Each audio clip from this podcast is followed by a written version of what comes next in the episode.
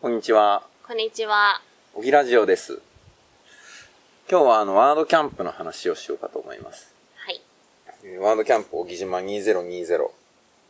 ちょっと説明していいうん。ワードキャンプというのは、ワードプレスというウェブサイトやブログやウェブアプリケーションを作るためのソフトウェアがありますね。でこれは世界中の人たちで書いたり運営したりしてるっていう、まあ、プロジェクトなんだけど、うん。その中で、ワードプレスの勉強会っていうのがあって、ワードプレスミートアップ小木島とか、ワードプレスミートアップ東京とか、うん。ワードプレスミートアップバンコクとかいろいろあって、でその人たちが一日中集まって、うん。ワードプレスの話を50人以上の規模でしたら、それはワードキャンプと呼ぶことができると。うん。でこの他にはその、ライセンスとかその、うーん、パブリッシングの民主化、まあ、要するに人が言いたいことを言えるっていう状態を実現するっていう理念に反していないかどうかみたいなうん。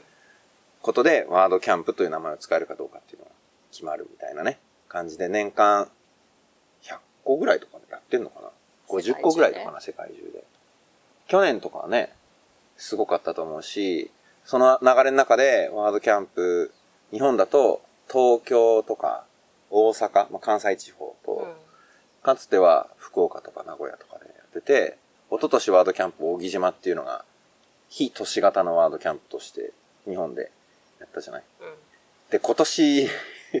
もう一回やろうっていうことで、ぬかが純子さん、一緒に大木島で暮らしてる、大木島図書館の純子さん委員長で、始まったんだよね、今年もやろうってう言って。ん。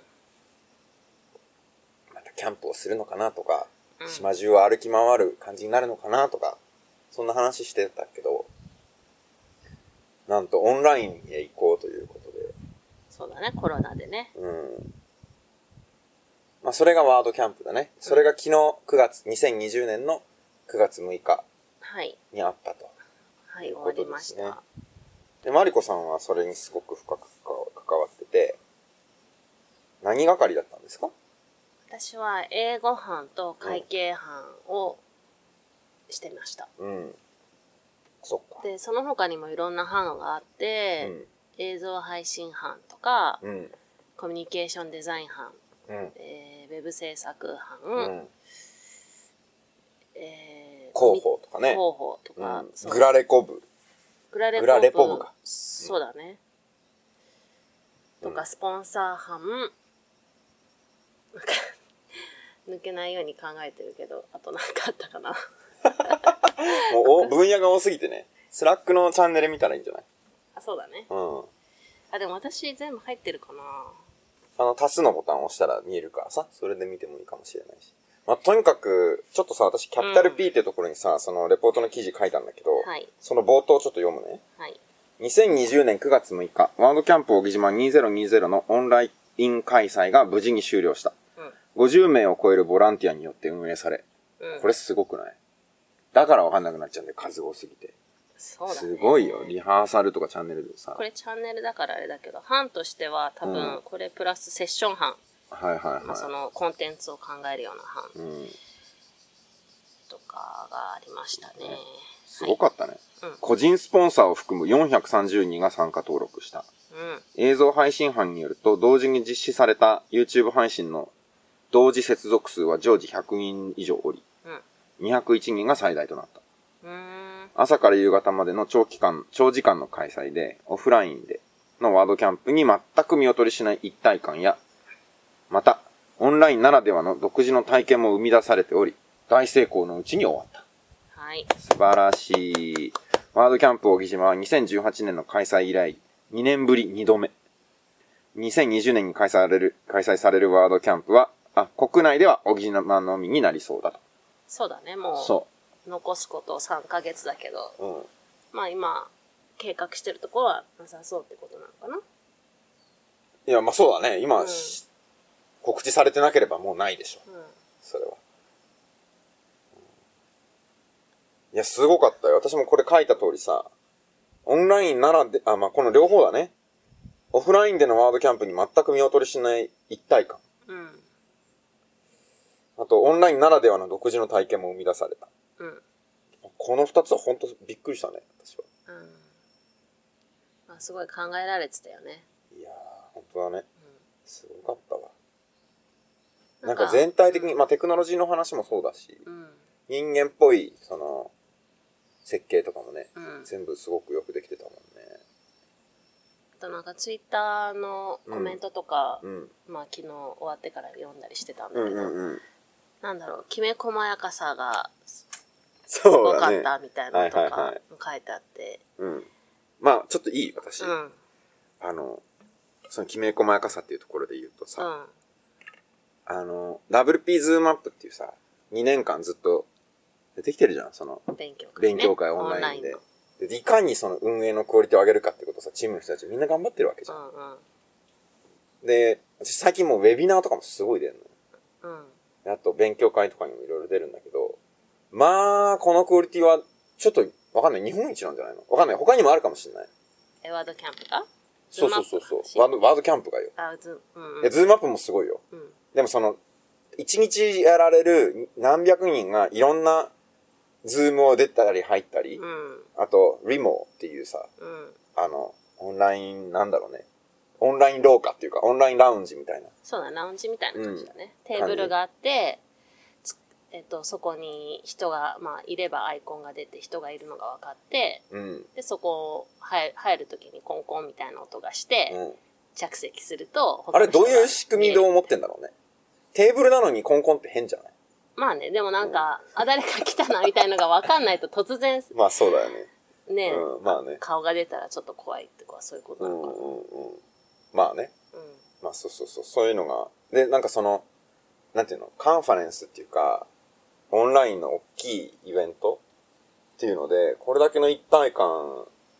特に技術カンファレンスっていうのはないんじゃないかなと思うんだよね。うん、うん、もちろんなんか、音楽イベントみたいな、うんもうほんとスターが、バーッと出てきて、一発で全員をつなげるっていうことはあると思うんだけど、うんすごかったと思いますね。なんかうん。ワードキャンプ私もそんなに実行委員今回2回目で、うん。でワードキャンプ他に参加したのがまあチロッと大阪のやつを見に行ったのとうん。あとヨーロッパのいいねはい、うんやつだけなので東京は来たことないの東京は行ったことないあ、そうか。から、うんあんまりこう経験値的には少ない方だとは思うんだけども、あワードキャンプというものをね。そうに対してうあんんまりそんなに深く理解はしてないとは思うんだけど、うん。うん。なんかそのいろんな関わり方の人たちがいるじゃん参加者、実行委員の人もいれば全く初めて来ましたワードプレスちょっと1ヶ月前にやり始めて、うんちょっと勉強したいので来ましたみたいなレベルの人からうもう、んワードプレス本体の開発をしてますみたいな人まで そうだね。 すごく1ヶ月半対15年みたいな感じになってるもんね。そうそうそうすごく広い幅の広い人たちうん。うん。をにみんなに楽しんでもらうのなんかすごく難しいことなんだと思うんだけどなんかそれをうまくこうしてるよなっていうふうに思ったっていうか いや、もう、すごい行き届いてるよね。めちゃくちゃすごかったな。私は、今回はちょっと、あの、まあ、仕事の忙しさとか、まあ、ちょっと気持ち的に入れないっていうようなところがあって、うんうんあの、運営からはいつぐらいかな。まあ、オンラインに移行しますってなってからもうスッと引いたって感じだったよね、みんなに。ちょっとすいませんってそ言うっだて、ね僕ちょっと時間が使えそうにないんですみたいなうん言わせてもらったけど。そう。だから、半分観客なのよ、私うん今回。でもなんかスラックとかは見えるみたいな。そうだねで、まあもちろん見えてないですよ。うんもう、もうプラス99とかなってるわけ。99プ ラスとかになってるわけ、その通知が。だけど、私ね、今回だから、でも本当にすごいなと思ったのは、閉会式かなうんの時に、あれこれワードキャンプじゃんと思ったんだよね。うんその心は、こう、閉会式の、こう、クロージングリマークみたいなのとかやるときにさ、あ、こ終わったね、みたいなとか、今年は本当に誰々さんが活躍してとか、こういうテーマについて、なんかこう感じられるワードキャンプだったね、みたいな、いろんな感想を思うんだけど、その時のある、なんていうのかな、結構ひ、レイヤーの低いところの、あの、かん感覚が、あ、繋がってるな、みたいな。うん感じを思った時に、あれこれワードキャンプだと思ったんだよね。うんうんなるほど、みたいな。初めてじゃん、そんなことを感じるのは。だって全員お家にいるわけだよ。そうだねそうまあ物理的には一緒の場にはいないからねそう。そうするとさ、だからワームキャンプ感というものがまたこれオンラインに移行するとさ、こう抽出されて、うんこう生なものに迫れるな、みたいなことを思ったんだよね。でまあ、とにかくそれを思った時にすごいことだな、みたいなふうになん思いましかた。技術コンカンファレンス。カンファレンスうんうんなんだけどなんかそれをそそうではない一面もあったりとかしてなんかそういうのが良かったのかな確かに、その何々のビルドの仕方とか、うん、なんか SEO の何々についてっていうだけが並んでたら、あれかもね、コンテンツで言うとね。なんかそのそれぞれの人の生き様っていうかなんだろうね、う価値観とかそういうのがすごい出てたりとかして、なんかそういうのでちょっと気持ちが揺れ動いたりそうだね。とかがあってそういうのがなんだろうね共有できたのかないや、不思議なことだよね。うんいや、だから、まあ、この話をするのかどうかわかんないけど、オフラインのワードキャンプの、あのオフラインだからこそって思ってたのは勘違いだったかもしれませんよという、うんその、もっと熱量とかっていうのは、そこじゃなくても伝わるよとかね。そうだねあと、例えば、オンラインのリテラシーというか、ツールの発展とか、人間の順応っていうのはまだまだだと思うのね。うん私はリ、あの、セッション2つ、えっと、住む場所について英語でみんなで話そうっていうやつうん荻の人とか、タイにいる瀬野くんとか、千葉にいた美穂さんとかとやるやつ、マリコさんがグラレポやったはいやつですけど、はいと、えっと、リモートワークについての話っていうのでセッションやったんだけ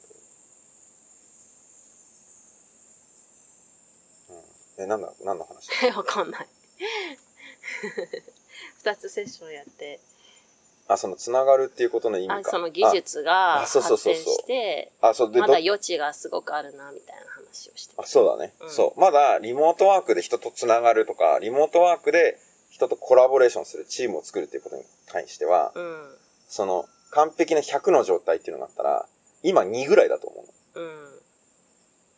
だから、ズームってすごいよねとか言ってる場合じゃない世界になるわけよね、これから。うんだから、人とのつながり方とかも、人間側もなれるし、ツールもすごいことになっていくと。うんなんか、そういう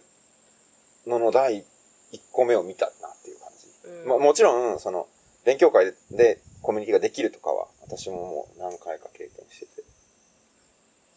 すごいなと思うけど、カンファレンスみたいな、その、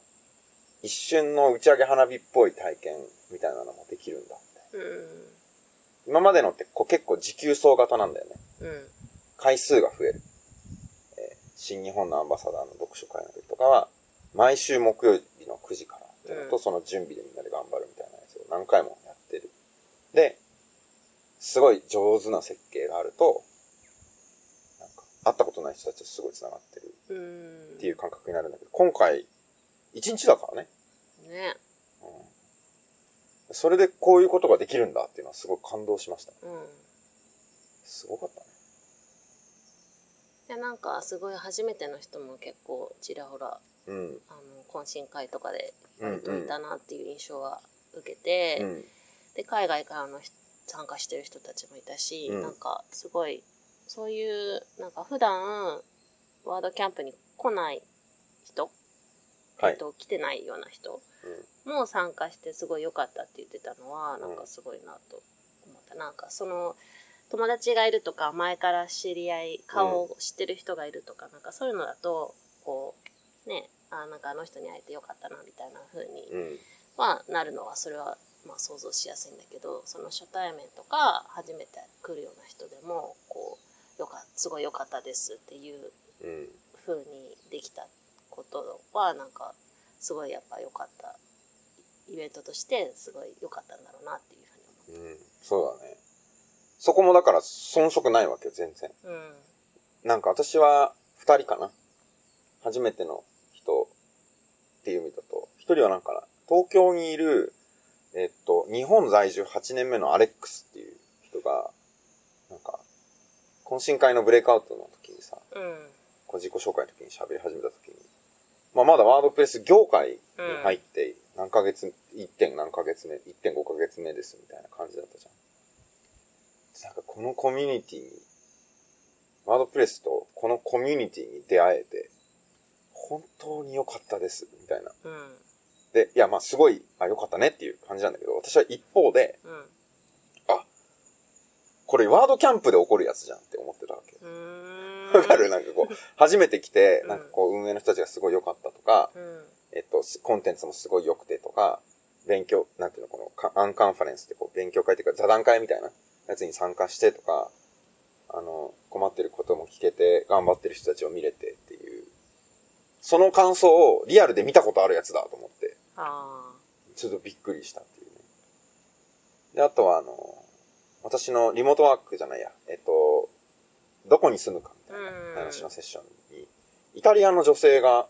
いてさ、ーうんイタリアから参加してる朝5時です、みたいなう。んえーどうしたのっていう。 えどうやって見つけたのだからそれはさ、マリコさんの英語の発信がさ、うんもうずっとやってたじゃん。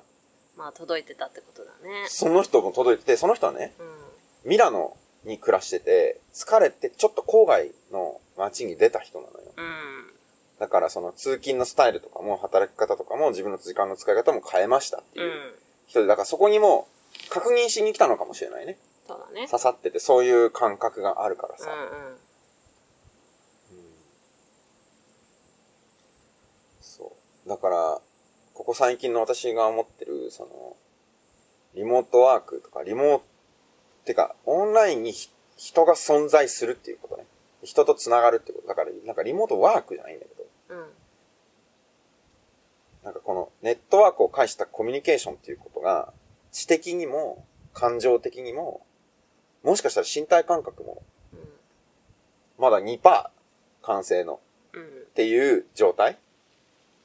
をより信じるようになりました。うーんだからオフ、オンラインで、あオフラインじゃないとねっていうふうに結構言うのよみんな。そうだねやっぱり実際に会わないとって。うんでほとんどのことが、いや、そんなことないかなと思ってるのよ今。うんっていうか、その視点に立って言う役になればいいんだと思う。うん私がね。なんか私の仕事の開拓の仕方とかも、うんオンラインの可能性っていうのは、その、今2%だから。うんと、えっ、と、何十万年、何百万年やってきたオン、オフラインのコミュニケーションと比較しても、うんまだしょうがないなっていう感じがする。なんか人間の脳も全部変わっていくから、あの、っていうぐらいのインパクトをね。それが単発のこういうイベントでだできるんだっていう。ただ超大変そうでしたけど。え旗から見てまして。 運営の、その技術もうん投下されている人的なコストね。うん労力。だから、達成されたことはすごいけどう、ん達成した人もすごいわ、マジそうでだね。すごかった。かなり手作業でいろいろ動いてたと思う裏ではねうんうんうんうんうん配信とうか、ん。うん。そうでも、あのーそうだね。あと準備は、結局、初めてだからさ。うんだからこう、みんな、 手探りでじりじりとやってこれを達成したってことでしょそうねでそこも本当にすごいと思うん最大限の想像力をうわ。うん。生かしてそうだと思うよ。ねああなったらどうするこうなったらどうするってそうシミュレーションにシミュレーションを重ねて、うんアイデアが出てみたいな。いうんや、本当にびっくりしました。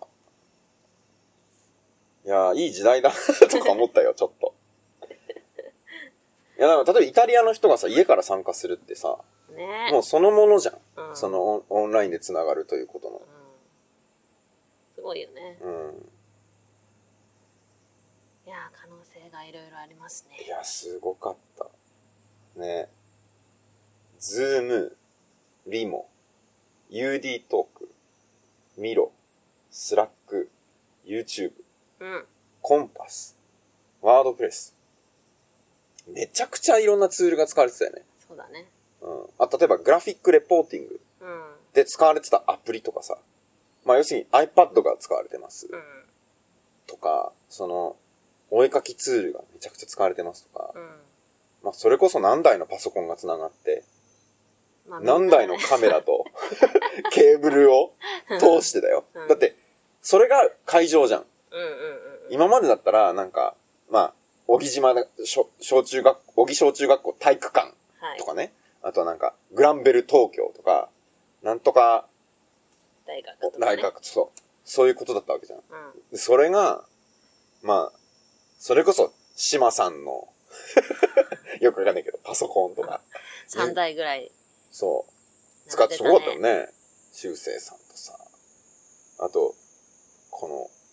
何、小木島中を歩き回ってビデオを撮った川西さん とか、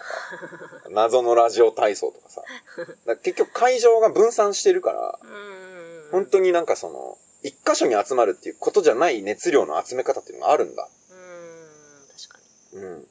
そういう意味では結構サボってたなとも思う。あの、うんリアルの時って。ああもっとできたかなってというかね、あそうそう。もっと面い。白くできたかなってことえっと、無自覚にいろんなものを得てた。うん努力しなくても。というか気づかないうちに。うん例えばさ、会場を押さえる時に廊下ってさ、廊下とか、さそこから会場に置いてあったベンチうんってすごい価値があるわけよ。コミュニケーションのうん形として。だけど、オンラインの場合、全部作んないといけないわけじゃん、それうを。ん作ったわけじゃん、レレモとかで。うんで、なんかそういうことが、結局オンラインになっていくときに再設計しないといけないことが多いので、うんすごく自覚的になっていくと思うのね。これはオンラインの会議とかでもそうで、例えばこうチェックインってやるんだけど、最初にね。例えばさ、普通の会議室だったら、パーってガチャって開けたらさ、わーとか言うじゃん。うんうん会議室に入るときにさ、一緒に歩いてたりするじゃん。うんあの時間ね、座って、なんか、あれ何それとか言って、その、上手なファシリテーターとかだと、何マックの後ろにステッカー増えてたらちょっと言ってみたりとかするじゃない髪切ったとか。うんああいうことっていうのも、やらないといけないのよ。うんで、た例えば、オフラインの会議でさ、6人で集まって、開始30分、一言も喋ってないやついたらうん異常じゃん。それオンラインの会議で起こってるよね、今。うそこら中でん。まあちょっと気まずいからうんミュートしとこうみたいな、そうそうそうそう。あるじゃん。うん異常事態だと思うわけ。で、多分ね、3年後ぐらいには、えっと、そういう感じの阻害っていうのは、みんなすごく気気になるようになってると思う。うん私はもう今の時点で、あ、この人、あんまり楽しんでないかもとかが、めちゃくちゃ気になる体になってるわけよ。うんで、なんでかっていうと、その、その、ゴールにしてる場が、濃さの場が、なんていうの、ゴールが高いから、うんそういうことがあると全部、こう、そ、そがれてっちゃうみたいなのがあるからさ、っていうのを思ったね。なんかだから、サボってたっていうのは、実は自覚して言語化されてない部分がすごく多かったな。うんうんうんそうだねうん。そういうオフラインがオンラインに変わってそれによって見えたものっていうのはすごいそうだねあるよねいや、ほんとそうだと思うう。あと、まあ、強さとしては、あの、配信チームんうんは、だって、ズームをいくつも立ち上げながら、うんうリモも走ってて、YouTube に配信されて、その UD トークっていう文字起こしアプリケーション、そサービスだよね。う文字起こし翻訳アうんプリケでーション翻訳しててうん、しかも、文字起こしされたやつが間違ってたら、なんか秒速で直されてたじゃん、人間の手で。そうそうボランティアのやつで。超すごいじゃん。なんか、あの仕組みさ、あ私多分100万円とかだったら売れると思う。あの、私が営業マンとして、その、何、イベントやってる人たちに、うんまあ今からね、例えばじゃあ、1ヶ月あげますと。で、プレゼン資料を作って、こういう価値があってみたいなことをやって、その、やったら、 まああのチームの人たちに、うんまあそうだな。UD トークは絶対つけてほしいなとか思うんだけど、うんアクセシビリティのね、まあ、広まるといいと思うし。なんかテレビ局とかどうにしたらいいんじゃないとか思うねあ、UD トークう。んうん。あの、やってるけどね。人間がガンガンガンガンってめちゃくちゃ速い速いスピードで。あテレビそうう。んあのーテレビってあのスイッチでボボタン押すとできるよ、それ。うんうんうんそうそうそう。だから、あれもイベントでそれができるっていうのはすごいし、うん。 UD トークで100万円かな、まず。UD トークの設定と、うん。その、た最初にまずさ、単語登録するでしょそ辞書に。う。うん。こういう名詞とかね。ワードプレスって聞こえたら、その英語で表記してくださいみたいなのとかね。あと、登壇者の名前なんか全部入れとけばいいと思うしさ。うん。あと場所の地名とか、うまあいろいろあるよね、そういうのは。ん。それと、直す人がいるとすると、その、アプリケーションを使える人がいて、な、何回か経験があって、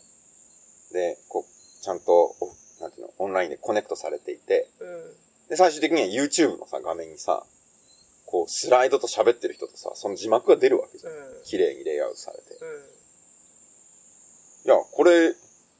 100万かなもうちょっとかなみたいな。だだって1万人来るイベントとかを回せるんだったらね。うん。これ、いっ500万とかさ、1000万のことですよ。で、これはあの、えっと、オフィスを辞めて、各、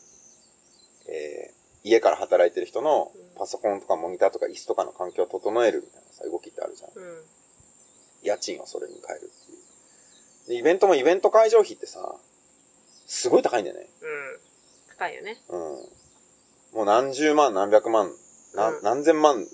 かかるじゃん、設営費とか。うん。やっぱオンラインでそれやるって言って、じゃあズーム無料だからって言って、その、100円にはならないわけですうよ。ん。だから、すごいことをやったなというふうに思う。うん。ね島さん、大阪の島さん、今回映像配信、昨日の懇親会かどこかで言ってたかな。なんかワードキャンプ大阪の時に配信した時は、えっとね曲がりしてる感覚って言ったかな。うんうんうんうん。なんかメインはもう、その会場で起こっていて。でも今回は、すべてのコンテンツがこのためですからね、って言っててさ。うん。すごかったなそうだね。いやーなんかどんどん年々おぎワードキャンプ小木島のハードルが上がってる気がしもうこてなれらもないうんだなけい、どもうもう無理でし ょ。もう無理だと思うよ。確かに。まずまずなんか小木島の場合だと地理的なこう不利不利不利というかなんだろうこう制限うん。が、まあ、ちっちゃい島でフェリーに乗らないと何もうん運べないし、カンファレンス会場はないし、誰も泊まれないし、みそうたいな。ところから始まってうんだからそれがまあ第1回じゃん。あそこでいかにやるかっていうことでね。うん。で第2回は急遽会場がオンラインになり初めてのオンラインでの大型イベントまあね、誰もやってとは頼んでなかったから、本当にすごいことだと思うわうん。それでもやりますって純子さんが言ってね。そうだね第1回も第2回も誰もやってないことをややっていくみたいなのってあんまり他のワードキャンプだとそういう感じにもならないんじゃないかなと思ってるんだけどそうでもない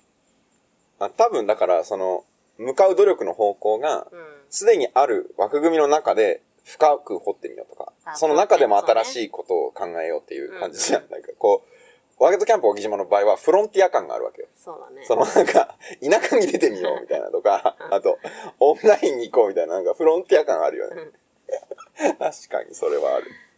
そういうのをやるのにいいチームなのかもしれないね。なんか優し、関わる人たちの優しさとそうだかね、ビジョン主導型みたいな感じとか。うん、いやみんなすごい優しいよねあ、やっぱ今年もそうだったんだ。優しいと思う、 うん。そううだね。ん、なんかめっちゃあのなんか発言するとめっちゃ絵文字のスタンプがつくみたいなとかああ、スラックでね。そうそううん。あれやっぱあの、うんうんってしてるもんね、みんな。あの、ズズームでもね。うんうんうんまあオンラインに慣れてる人たちではあるからなんかそういうのは上手なんだろうけどうん。なんかでもこうお互いフォローしたりとか、うんこう気使ったりとかすごくうん、いや人間的だよね。うん、相当人間的な側面があるよね。うんイベントの感じにも出てたじゃん。うんうんうんなんかそのアナログっていうわけじゃなくて、なんかこうデジタルとアナログっていう分け方がおかしいなと。うん結局なんかツール、技術をカーって極めていくっていうんだけど、その裏には人間がいて、うんうんでその、例えば司会ですって言って出てくる人の雰囲気とかさ、うんあの、あるわけじゃん。あと、グラフィックレレポーティングの、この絵ね、うんこの手書きの文字みたいそうだね、な。いや、あれもすごいよね。うん、すごいなんかパワーがあるよねいや、めちゃくちゃパワーあったでしょ。うんちょっと、圧巻だったもんね。ねその、よかったねあれ、閉会式じゃないのあれは。閉会式の閉前会の。式の前のちょっとしたコンテンツとして、く組まれてたねまず朝から行くとさ、うんこう9時50分になんかラジオ体操が流れたんでしょそで、なんかこうう、始まりよみたいなねお沖島で、こう、実行委員長がラジオ体操をしていて、香港の映像もあり、うん渋谷の会社の映像もありみたいなそ。で、みんなが、んそれぞれのお家でお家というかうん場所でうんラジオ体操ししたうん。のを編集してました何回か流れてたけど。うんうん。いや、まあ、それから始まったんだよね。うんで、開会式だったんでしょで、えっと、まあ、みんなで一つのコンテンツを見る時間帯もあれば、うん3分割されて、セッションとミーティングとワークショップがあってみたいな。そうで、それとさらに同時並行で、スラックとリモが立ってるって感じだよね。そうだねで、YouTube の配信にで外部に対してっていう空間だったわけだよね。で、ランチの時間になんかがあってみたいな。ランチの時間にちょっとち短いスピーチをするようなこん人たちがいたりうん。かな、うんねえ。だから、でそれでか閉会式の手前で、その、その日一日あったセッションとかそのコンテンツの部分うんに、すべてのところに、あの、グラレポさんがいたの。そ11人っつってたね。11人のグラフィック、まあ、普段グラフィックレコーディングをしていたり、うえっしてる人と、イラストレーターをしていたりとかする人たちあーが多い多いは多いけどあの 私は違うよってことをそう言おうとしてる。いや他にも初心者の人いたよ、うん。あ、そうなんだ。いるいるいるわかんなかったわ。あ、まあ、確かにすっごい上手いなっていう人と、うんスタイルがすごい分かれるじゃん。なんこかの人らしさが出てそうだるみたいねなのとかさ。うんみんなそれぞれちょっとスタイルが違ってそれも良かったよね、めっちゃ良かった。あとあの、その、一枚ずつ見ながらさ、あの、大木春菜さん と村上直子さんが、一枚ずつ一枚振り返って。最後にねそう。あの辺があたりからかな、私。うんなんか、あこれ番組、超いい番組じゃん、みたいな。なんか、私が見たいやつ。うんっていう。いや、だってさ、こんなに自分に関係があってよ。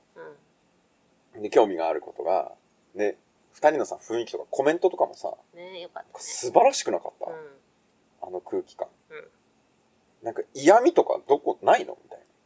いん いやな。 なんか一個もないじゃん。なんかこ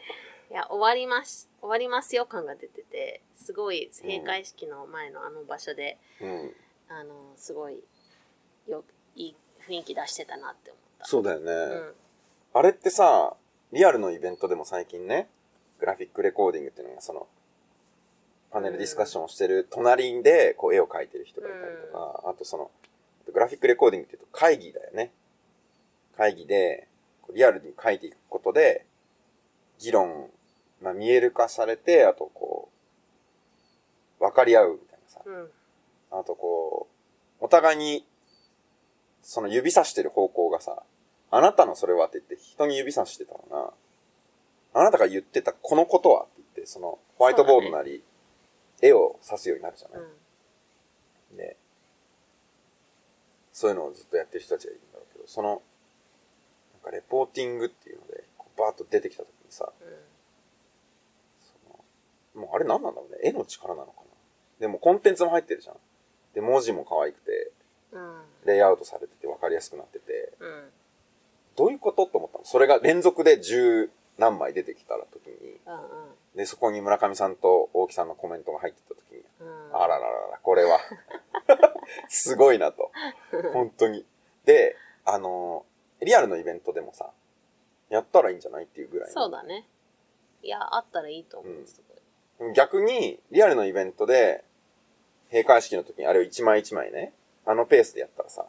みんな見るかなっていう。うんそういう意味ではなんかこう、オンラインでしかできないんじゃないっていうか、オンラインに合ってるやり方なのかも。グラフィックレポーティングを、例えばオオフラインだったら会場の壁に貼っておくとかさ、うんあとウェブサイトで見れるようになりましたって発表するとかあるかもしれないけど、うんうんこう、つながるための工夫っていうのがすごいいろんなところにある中で、グラレポを最後に全部見るみたいな。そして、なんかあんないい感じのコメントが。そうねまずあの雰囲気もめちゃくちゃいいけど、言ってることもすごい的を、いやすごい良かったそうなんかうんアドリブでって言ってたけど、う全然良かったねん、ね。なんかすごい素直だからできんのかな、あれ。うん例えばさ、英語が苦手だって言ってたじゃん。うんうん春菜さんが。でもさ、感想言うときにさ、その、休む場所はっていうときのマリコさんが書いたやつの時にさ、あの、左側にハピネスがあって、右側にプロダクティビティがあって、うんそれがこう、組み合わさって、ベン図が組み重なり合うようにできてるみたいな絵見て、うんそこだけ見てコメントできてたもんね。そうあだね、結局これなんだっていう、うんそこがすごく心に残りましたみたいなこうんと言ってて。でそれを見たときにさ、結局そこがポイントなんだっていうことを抽出して絵にしたマリコさんがいるじゃんうん。で、それを見て、普通にそうだよねっていうふうに思っちゃうっていうさうん、すごいよねいや、すごいことだと思うでよ。しかもそれをさ、うんもえっと、まあ、文字もすごくうん。文字はそんなにグラレポって多くないどちらかというと図とかなんかうん絵で表し示すみたいなんだけどそれを見てあなんかこういうことなのかなみたいなふうに思うっていうのは面白いよね。だから人間が何かを理解するっていう時に、私図解っていうのはすごいことだと思うね。構造にすると人は急に分かった気になるとか、何かと何かを比較して、えっ、と、共通点や、えー差異を見つけるってことも理解するってことだし、うん論理構造が見つかるってことも理解するってことなんだけど、その、グラレポを書いてる人ってさ、一番聞いてるじゃん。うん、どういう構造にしようかなと思いながら話聞いてる人なんてさ、いないわけほとんど。そうね。メモ取ってたり、議事録書いてる人が意外に聞けてるとかはあるんだけど、議事録書いてる人ってこう、リニアじゃん。あの、文字って。うん、必ず、まあ、左から右に行って、その改良してっていう風に、その構造から抜けられないもんねう。ん、だから、絵にするっていうことは、人間が理解するっていう、えー、営みで、しかも、その、書く。で個性が出る。うん、だからす、めちゃくちゃ、さっきのデジタルアナログで言うと、アナログなことなんだよね。手触りとか、その、俗人性っていうんじゃないんだよね。なんかこう、ひその人にしか出せない味みたいなのが出てきちゃうわけ、必ず。でそれもみんなで味わって、それも込みで理解するっていうう。ん、いやとんでもないことだなと思うよね。うん。ね、面白いよね、グラレポ。いやめっちゃ面白かった。うん、それ、その濃さが、10枚とか、10枚以上バーッと出てきて、うん、うん、コンテンツ振り返って、あ、これは見たとか、あ、これ見たかったんだよねとかさ、そりゃ一体感も出るでしょっていうか。そうだね。うん。だから、グラフィックレポーティングも含めた、えー、商材としては、もう、また500万円ぐらい、これで。いや、お金の価値に変えるのはおかしいかもしれないけど、いや、求められてるはいるのよ、これ。普通に、社会に、需要として。まあなんかみんな今オンラインどうやって付き合っていこうっていうふうにうん模索してる段階ではまだあると思うから、なんかそういうのそういうことに対してこう,、うんこういうやり方もあるんだよみたいなうん。うん。こういうふうにするとこういうふうになるかもよみたいなのを提示できたんじゃないかなとは思うよね。そうだね、提示できてたね。うん、まず何より実験した本人たちがそう思ってるんじゃないそうだね。こうなるんだみいや、ほんとすごかったわ。たいなね。想像できてなかったね、このそうだね一。体感。なんかもちろん一番最初の頃にさ、なんかどうやったら一体感みたいなことっていうのは議論に出てたけど、うん。あ、出るんだみたいな。うん。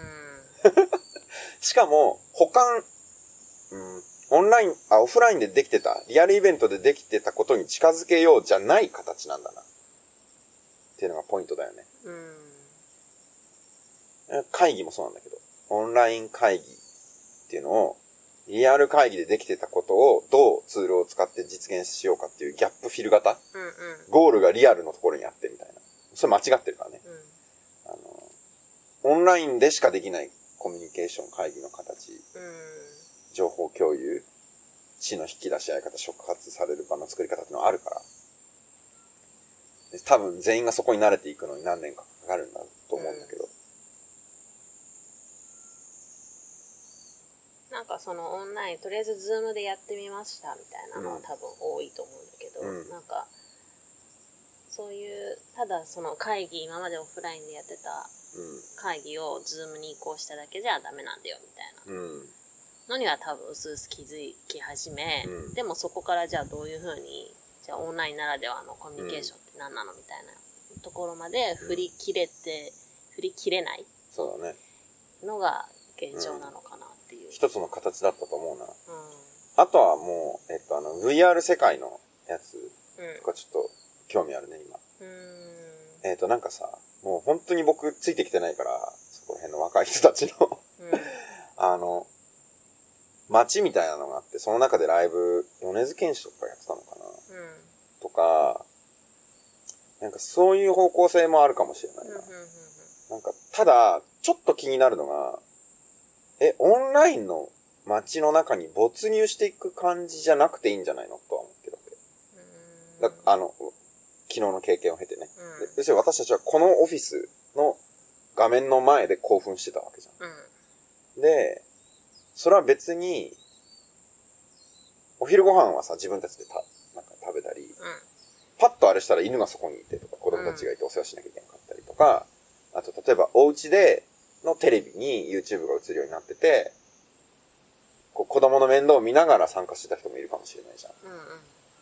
イタリアから参加してた人もいたよね。とかさ、その感じって別に没入じゃないんだなってうん思ったわまあけ。自分の日常にうん。ちょっと入入り込むみたいな自分の日常の中にいても、繋がれるみたいな。気持ちいい風そうだね。本当に。あとさ、まあすごいシンプルな話で、さっきちょっと話したけどさ、昨日台風来てたじゃん。はい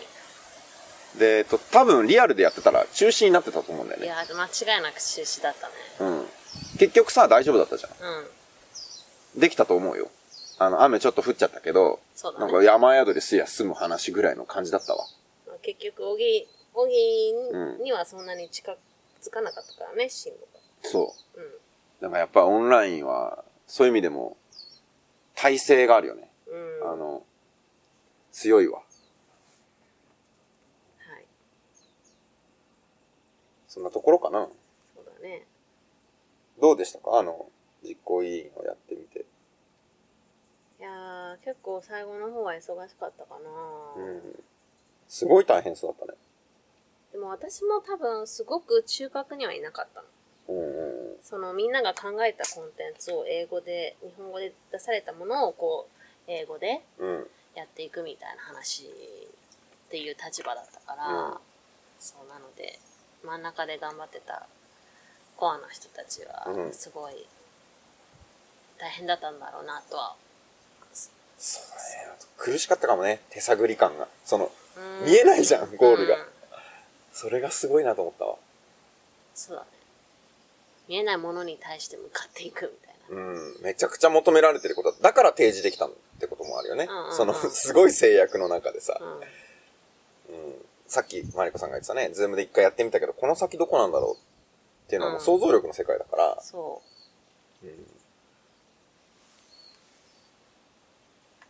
うね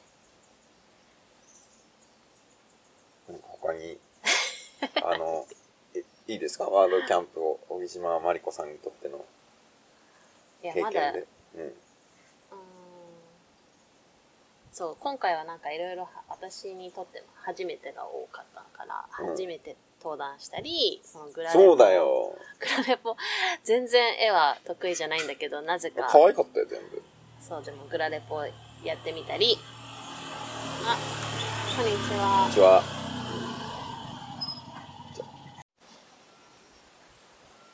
はい、じゃあちょっと続きを、今あの、黒猫ヤマトの宅急便さんが来たので、一回中断したんですけど、マリコさんあの、今回は初めてのことも多かったっていうことだったけど、うんそう初めてが多かったですでそうですね登壇してるかね、ワードキャンプでお話をするのは初めてだったってこと初めて初めてだったうん。あんまり人前でこれまで話す機会ってなかったかなと思いうん。思っててでもなんかオンラインだからそういう、まあ、物理的にみんなの顔が見えてるなんだろう一緒の空間でいるわけではないから、ちょっとなんか練習練習ではないけどうん。なんか初めての機会としてはちょうど良かったのかなと思 思いましたなんか、マリコオンステージみたいな感じで、その、マイクがあって、そうパソみんコなンがで接続してみんなが見てるみたいな感じじゃない。うん。それはちょっと無理だったかもしれないけどそうかなすごい良かったと思うけど、私は隣にいたからね。うんなんかポテチ食べてなかった 私隣で食べてた音聞こえてた音を私ちょっと気になってた嘘いや入ってないかなと思いながらごめん。 いつ食べ終わるんだろうなと思いながら話してましたでも、3、4メートルは離れてたでしょそうだけどなんか部屋がさ静かだから、その確パかにリパリしてる音が聞こえてないかなと思ってマリコの登壇、私のポテチの音が。入ってたかもあの、チップスターだからの袋とか、いや、なんか静かに動き回ってるなと思ってたけど、うんでもポテチをあとね途中でユーミン来たからね。 そうそうそう、それで、もうユーミンがなんか袋を開けて欲しかったの、なんかのね、おもちゃが入ってる。で開けてあげるよとか言ってたんだけど、ドアこそっと開けたところからさ、チップスターの さ、パッケージが見えて、お菓子どうして持ってきたのお菓子誰が持ってきたのもうお菓子食べたのとか言って、パパが知らないよ、何もわかんないよとか言ってて さ、そうその瞬間私がミュートにして、うんでそのなんかあるなっていうのにあの気づいてくれた純子さんが先に京子さんに話を振ってくれるっていう そうなんだ。プチハプニングもありました、なんかさ、すっごい朝忙しくてバタバタしてたじゃん。要するに、日曜日で学校もなければ保育所もないから、うんあの、子供たちは全員家にいるっていうね。そ台風来るからあれだしっていう。犬もいるしねう、う。ん、そっか朝から部屋を片付けたり、うんうん映る範囲をきれいにしたりして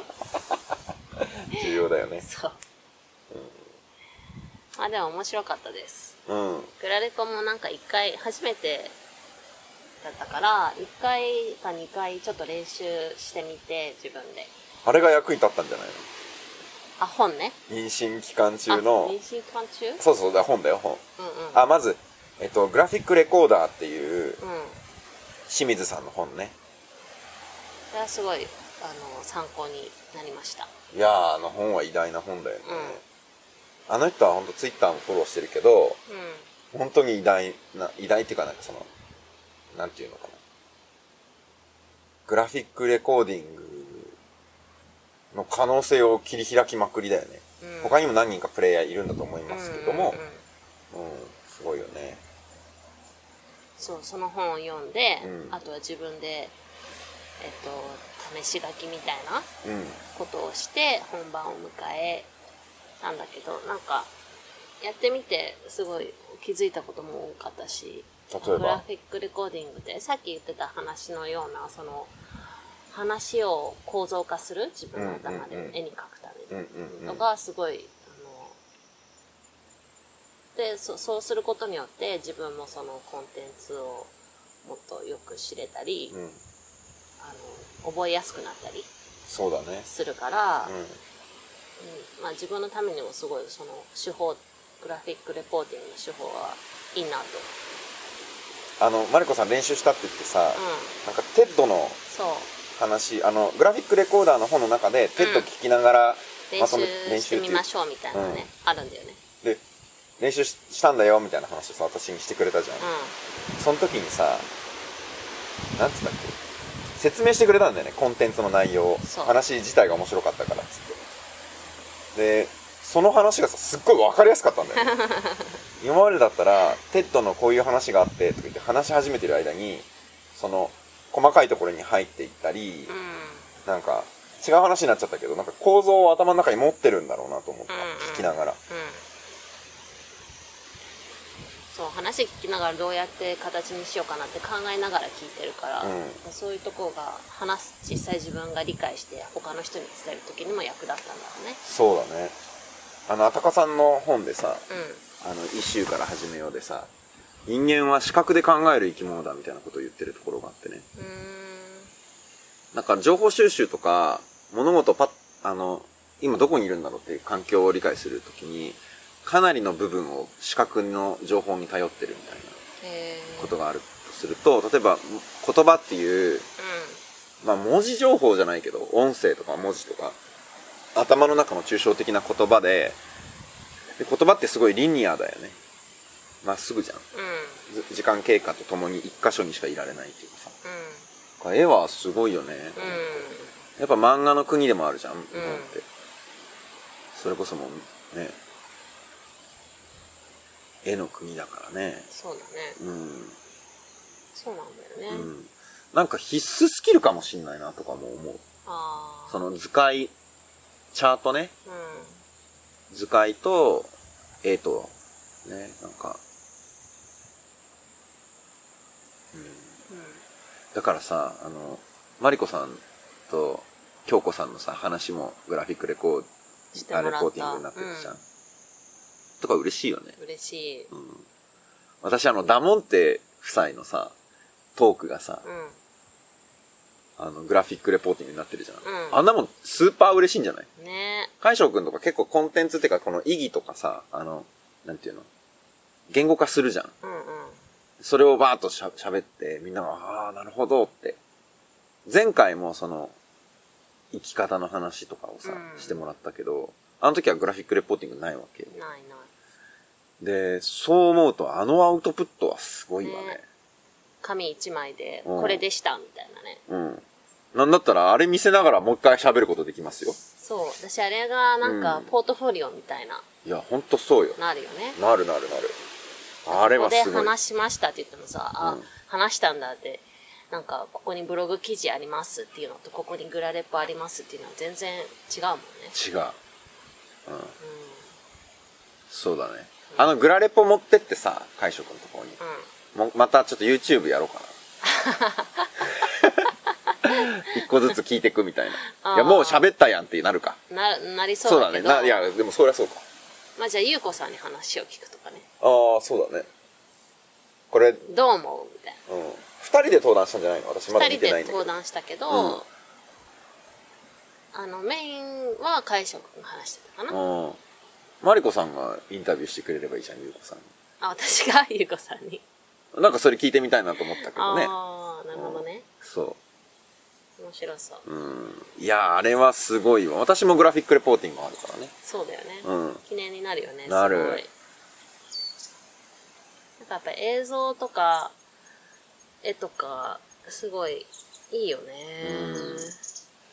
それも新発見だったね。マリコさんもできるということが分かったじゃないですか。そうできたねうん。これがね、多分ね、レコーディングいや、会議の場におけるうん、リアルタイムのやつ。要するに話をよく聞いて、その場書でき始めて確認してだそういファシリテートとか初期をやってるはずがいつの間にかその議論を整理してる役になるっていうことだからさそうねそれをやるのはかなりの知的作業だから難しいよね、だから実はね同時進行なんだけど1分2分遅れてくるぐらいがちょうどいいんじゃないかなと思っててあグラフィックレコーディングがレ上手な人のやつを見てると、うんその話をねこう聞いてるそばからはい一言目からバーって書いてるわけじゃないわけうんそりゃそうだよねよ、うん、だって構造なんだからう、んうんいや何を書くかとか取捨選択しなくちゃいけないから、うんやっぱりちゃんとある程度聞いてからあここかなみたいなそうだねの書いていくよねでやっぱりリアルタイムで面白いところは「すいません今ちょっとここ書き始めててこういうことですよね」とか、うあと書いてるのが見えるところにあれば「あそうそうそうそう」って言ってあのこれとこれが例えば並列でとかいう人もいるかもしれなんいし、うんこの問題はここと共通してるとか、うんなんかこなるほどねう、うん、そういう風になっていくからね。まあ私が今作ろうとしてる仕事もそういうことだもんね。私が問いを立てて、うん直子さんが図にしていくっていうか演技していくみたいな。直子さんはグラフィックその場でやってるのその場でやってるよ、会議中にう。んうんうん。で、時々確認してくれるの、今こここういう意味ですかとか、うん私が分かりませんでしたっていうのもすごいいいんだよね。うん聞いてる人としてさ。で、絵に描いてる人しか気づけないことってあると思うの。うんなんか、まあこれは全然違う話だけど、問われて気づくってことあるじゃん。うんあ、初めて考えたわ、みたいな。うんそれって知の拡張だと思うんだけど、図にした時に、ブランク空白があると埋めたくならないう例えばさ、なんかこう、丸をさ、こうやって、3つこうやって重ねてさ、んあで、それぞれの中に意味を書いていくっていう風にした時に、ここ重なってるってことはとか考えるじゃん。それって図が問いかけてくるところを人間が埋めようとすることだから、うん図が構造を持っていると考えが拡張するってことはあるかなとかあう思うんようねん。まあでも今回思ったのは本当そのタッチ、タッチ絵のタッチうんん、うなんか温かみとかん熱量みたいなのがあるんだろうなと思っそうだねたうんそっか登壇が初めてでグラフィックレポーティングも初めてでだったんだねですはいうんなんかチャンスがこう巡る巡ってくるというかうんうんあのあれはどうも私がひ引いたじゃん引いたっていうかできなくなっちゃったじゃんうんあの精神的にちょっとうんで、そその、それでマリコさんの活躍の場が増えたっていうことはあり得る。まあなんかか例えば会議とか、う二ん。人一緒に最初は参加してたでしょ私とマリコさんが。そううん。全体会議とかね、はいはいはい。まあ、2人とも実行委員だったからそううんなったんだけど、そうするとあのーなんだろうちょっと寝かしつけで間に合わないとか、はいはいはい。じゃあ今日どっちが先入るみたいなのとかが、うえっん。とあ、副実行委員長だったこともあって、私が、そう優先優先になってたもんねなってたんだけど、それが一旦私になってそうだね。だから寝かしつけは私がやってたもんね。そう、うん。まあ、だから気持ち的にもなんかもうちょっと主体的に動けるようになったかなというのはあるねああ、そこ、すごい基本的な部分だけど、めちゃくちゃ重要だね。うんうん。まあやっぱ会議に出てないとどうしてもついていけなくなったり全体が分かんなくなったりなんかちょっとこうなんだろう後ろめたい感じゃないけど、うん。会議も出てないしなみたいな風に思うところはあるじゃないそうなんだ。なるほどね。っていう変化はちょっとあったうん。でも寝かしつけを、うんあのーか交代できるということが分かったのでそれは良かったですそうだね。あの、まともに寝かしつけてるかどうかはともかくね。まあ一緒に寝てたけどね私があ、寝ちゃったってことそううん。でもそれでちゃんと子供も寝るってことが分かったからいや、そうだよね。あと、その、そ私はもうユーミさんはう、うん あれは、その寝かしつけの瞬間だけ冷房を2度下げて、扇風機当てながらパタパタしたら寝ますよ、あれ。いや、あれ寝苦しいんだって。でもそしたらさうん。それで一緒に寝ちゃうじゃんあそうそうで全寒いんだよ然ね冷え冷えで マリコさん帰ってきたら寒くなってる。 だからい、やめっちゃ一生懸命消したりしてるもんそう。その、しょうがないよ、それは。お願いします。だからもしかしたら途中で、い良きところで見に来てくれてもいいかも。そう9時40分ぐらいに、うん寝たかなみたいなそうで、まあ、あの冷房消してって さ欲しいわそっか、そういえばもうこの話私がセッション2つ入ったじゃんうんそれの準備がさもうギリッギリになるじゃんうんこれは治らないなと思った ワードキャンプ大阪の時にも怒られたじゃんそその期限までに資料を提出しないとすごく不安になる人がいるんだよってううんだから今回は小木島でうんまあ前回実行委員一緒にした人もいるし、うんあの多かったからまあなんかまあそう、まあ、西川さんはギリギリかなみたいなことを理解してくれる人がいたからよかったけどそうじゃない場に行った時はもうダメだよってことだよね、そうなんだろうねうんうんでもねやっぱり今回のその特にリモートワークのことうんっていうのはさ、私が今まさに考えてることじゃうんん。で、リモートワークの未来を体験しようっていう内容だから、うん体験型なわけよ。そで、リモートワークの体験なわけね。だから実際にワークとかをやりながら、でもコンテンツはリモートワークについての話をしてるわけよ。ううんうんすごくなんかこう、実際にやってることとメタ的な視点がい一体となっている形で、じゃあどういう問いを立てるのかみたいな。うん結局さ、一番でかかったのは、良いリモートワークとは何かっていう問いね。それと、生産性について、まあ、さっきの話じゃないけど、その、リアルでやってたことををオンラインでのツールで保管しながら、ギャップを埋めていくっていう形じゃないわけじゃない。うん新しいことを考えなきゃいけないわけでしょっていうことを伝えたかったのよね。そう、体験型で。うんそれどういうことってことよ。うんでも、ずっと変わってくんだよね、その。毎日進化するし考えることも増えるし、今その働き方関連の本とかも、すごく、たくさん出てて、読んでるからさ、うんもう、ずっと更新されてるから、書いちゃ消し、書いちゃ消しみたいな。あだからもう最後ね、まあ図がまあ綺麗にできましたよ。で、それでみんなでワークして楽しかったし、伝わった。成功した。けど、一番左側にね、そのミロの、言いたいことリストまとめみたいなのがあって、もう、フレームを大きくはみ出た巨大な文章みたいなやつがバーンってあって。あうん最後さ、あの、10分ぐらい余ったんだよね。で、その、Q&A しながら、あの、そこを見ながらさ、あの、気になったキーワードある人喋ってくださいみたいな、あの、言って聞いてくださいって言って、あ、これこれとか、まあ、例えば、長時間一緒にいることを前提にした仕事の仕方うん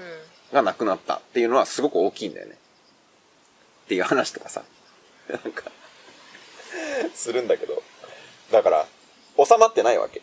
実はコアの部分は体験型で分かったかもしれないけど、うん左側にある超でかいそのテキストの部分っていうのはさ、うんまだ回収されずに残ってるわけよね。うんそっかじゃあ全部は言い切れなかったんだねうん。多分、だじゃあ心理的安全性を確保するための方法をいくつかやりましょうとか、会議が行き詰まるっていうのは構造的にどうなってるかう例えば僕が見た面白い話ではさ4つしかパターンはないとうまくいってない会議のパターンは4つしかない2つの敵対する意見の人たちがただただお互いの言いたいことを言い合ってるだけのパターンんうん1人の声の大きい人が言っていることに対して全員がフォローしているパターンこれも触発も何もないみたいなで、えっと、3個目がなあのどこかに隠れている、えっと、言いたいことが出てきてないパターンみたいなでもう1個4つ目みたいなそういうのあってであとはその会議に参加している人の中の3種類のキャラクター4種類だったかな提案する人フォローする人傍観してる人反対する人みたいなさそれぞれの人がどういう風に構造的に動くと会議が失敗するかみたいなこととかさあるんだよねそういうこととかもあの1個1時間いけるなと思っそうだね、たうんまあちょっとえーうんな40分だっけ、うん今回のワークショップではうん収まりきらない、あと、オンライン会議の図解にの妙みたいな。一緒にやるってさ、何とかあるじゃん。うんまあだからそうだね、んまあ、話を戻すとそのギリギリだったということで今後いや、だって一週間前に固まってたら面白くなかったと思うよ。あー私がやったセッションは。あだから言っとけばいいんじゃない、うん提出は当日の朝になりますってうん。博打だと思ってくださいっつって。はいそれでもいいなら使ってくださいって言ってさ、まあ前もそうだったもんね。できませんってね。うんまあお題によるんだろうけどでもね、私最近ちょっと思ったのは前、多言語サイトについてのやつもやったじゃん。であれも結局考えてることを全部まとめて、もうもう教えるのやめようと思った。う今回も教えてないもんね。私が考えてることを言ってるだけで、一緒に考えてくださいのスタイルが、参加感もあるし、ん、すごくいい。だから、結局、インタラクションですらない。今言ってたの、一方方向じゃん。普通のさ、接種、講義っていうのは、うん、コンテンツを誰かが持っていて、そのコンテンツが下向けて流されるという感じ。でインタラクションっていうのはコンテンツを持ってる人と今持ってない人が受け答えしながらっていうで私のパターンだともう図もあるからワークもあるってことはコンテンツはみんなの真ん中にあってで私はそれについてすごく悩んでる人あ、まあ、考えを進めてる人でみんなの話を聞きたい人っていう状態になるのがいいんだろうなと思ったうんうんその方が逆に伝わる私と同じ視点に立って考えてくれるし、うんっていうことがあるから、これは、その、ワークショップのやり方、会議のやり方、全部そうだよね。心理的安全性もすごく下がります。うんあの、なぜかというと、私が正解を持ってる、正しい人じゃなくなるから。うん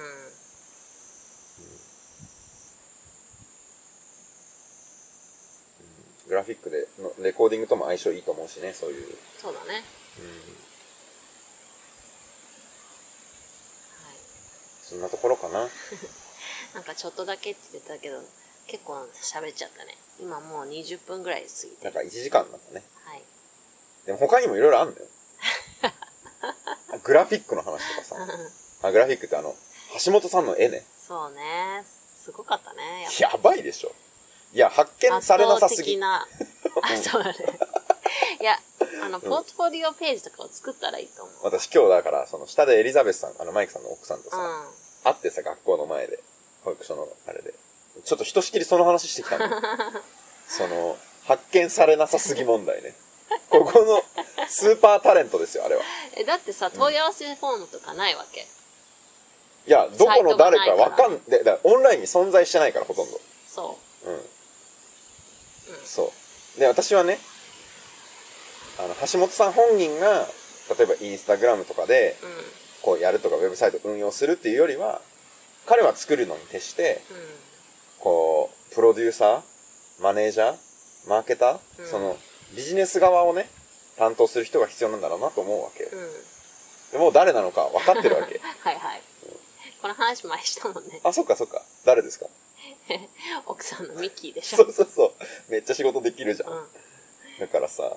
とか思うよねすっごい素敵な絵だもんねね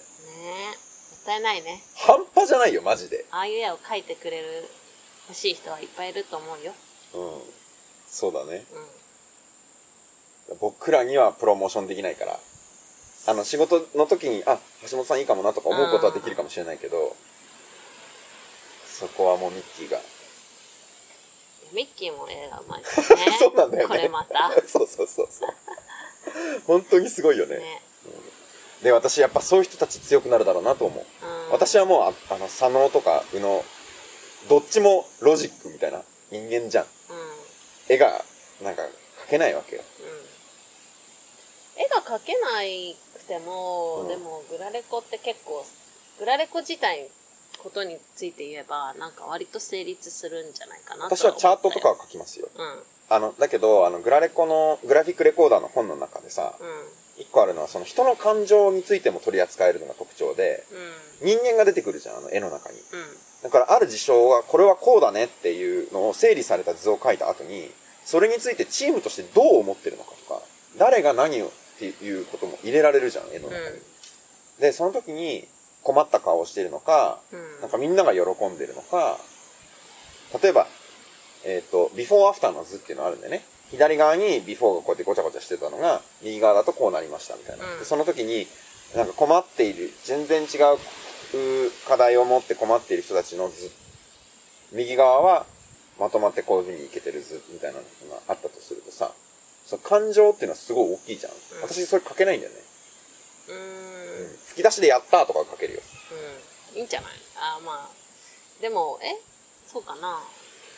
でちょなんか何個かうんパターン覚えたら書けそうな気がするけど、そうだね。一応練習したから私も。あそうグラフィックレコーダーの本を読みながら、はいはいえっと、その人間の顔とか書いたり、あの、その人が何かを見てるとか、あとうん最初の方の図とかはもう全部模写したので、ああ、やってるじゃんそれやるよう。んやるけど、その人様にお見せするような、いやそんなこと言ったら私だってそうだったからね私今でうもん、うん、ななるほどね。うんそっかそっかそっか。うん。まあそういうビジュアルの本も開発して、まあちょっとなんか話ずれちゃったけど、うんまあ、私の絵の後に橋本さんの絵の話をするとすごくおかしなことになるけ ど橋本さんの絵は本当にすごいないあれはアートだからね、や本当そうだねあじゃないよとかねいろんな話はつきませんがはいそろそろ長くなってきたので、はいではまた再来年私はね知らんけそどうなのどんなフロンティアがあるんだか知らないけど さ来年あるのか分かんないけどうんはいはいではじゃあマリコあさりんお疲れ様でしたがはいお疲れ様でした、はい、ワードキャンプをやってくれた皆さんありがとうございました、はいお疲れ様ですさよならさよなら